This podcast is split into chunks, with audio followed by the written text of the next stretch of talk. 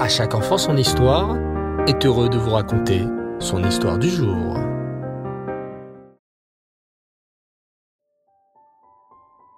Shavuatov les enfants, et Reftov, et oui, à chaque enfant son histoire, et de retour, tous les mots de Shabbat, durant tout l'hiver.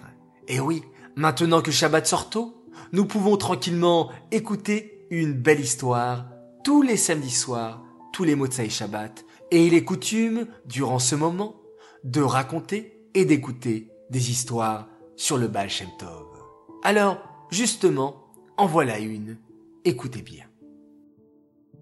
Ce soir, nous allons raconter une histoire spéciale. C'est l'histoire de la naissance du grand sadique, le Baal Shem Tov. Les parents du Baal Shem Tov s'appelaient Rabbi Eliezer et Sarah.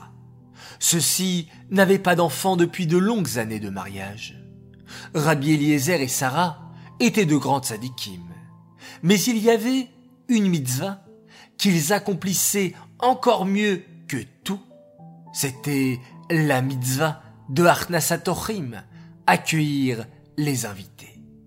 Chaque Shabbat, la table de Rabbi Eliezer était remplie d'invités et il faisait particulièrement attention à ce que chacun se sente bien, manger à sa faim et soit à l'aise chez lui, à la maison. Dans le ciel, on avait remarqué la manière extraordinaire dont Rabbi Eliezer et sa femme accomplissaient cette mitzvah. On décida de mettre Rabbi Eliezer à l'épreuve. Eliyahu Hanavi, lui-même, fut choisi pour descendre sur terre déguisé en pauvre homme. C'était le jour de Shabbat. Comme à son habitude, Rabbi Eliezer était attablé avec ses nombreux invités autour de la Séouda de Shabbat.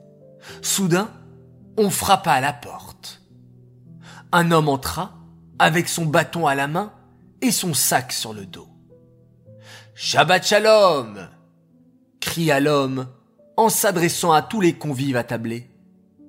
Les invités se regardèrent en silence, choqués ils sentaient la colère monter en eux.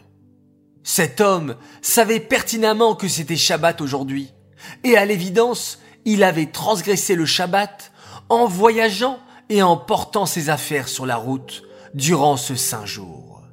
Comment osait-il pénétrer ainsi dans la maison de Rabbi Eliezer sans éprouver la moindre honte? Mais Rabbi Eliezer accueillit le nouveau venu avec un sourire chaleureux. Shabbat Shalom, venez donc vous installer avec nous. Faites qui douche et sentez-vous comme chez vous, je vous en prie. Les invités se regardaient étonnés. Rabbi Eliezer faisait preuve d'une telle gentillesse envers ce vagabond effronté. Rabbi Eliezer servit le nouvel invité sans faire la moindre remarque sur le fait qu'il ait transgressé le Shabbat en toute conscience. La même chose se produisit lors de la Seudat Shlishit, puis lors du Melave Malka, après la Havdalah. Lorsque la nuit fut tombée, Rabbi Eliezer prépara un lit pour le vagabond, et le lendemain, il lui prépara des provisions pour la suite du voyage. Waouh Une telle Artnasatorim Vous l'avez deviné, les enfants. Ce vagabond qui était venu en plein milieu du Shabbat était en réalité Eliaou Hanavi. Il était venu exprès pour mettre à l'épreuve Rabbi Eliezer. Et celui-ci avait magnifiquement bien surmonté cette épreuve. En récompense pour cela, il fut décidé de lui accorder la naissance d'un fils, d'un tzaddik extraordinaire, qui allait apporter une nouvelle lumière dans ce monde. Et un an plus tard, Rabbi Eliezer et sa femme Sarah eurent la joie d'accueillir un enfant tzaddik dans leur foyer.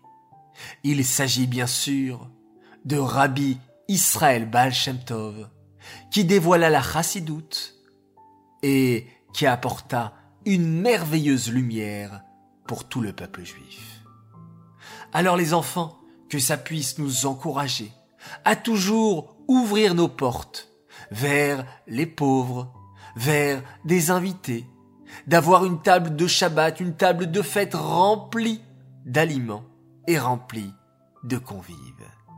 Ça, c'est la belle mitzvah de Atochim. Voilà les enfants, très heureux, très fier, très content d'avoir pu partager avec vous cette belle histoire sur le Baal Shem Tov. Je vous dis Laila Tov, très bonne nuit, à demain Bezrat Hashem, et on se quitte en faisant un magnifique Shema Israël.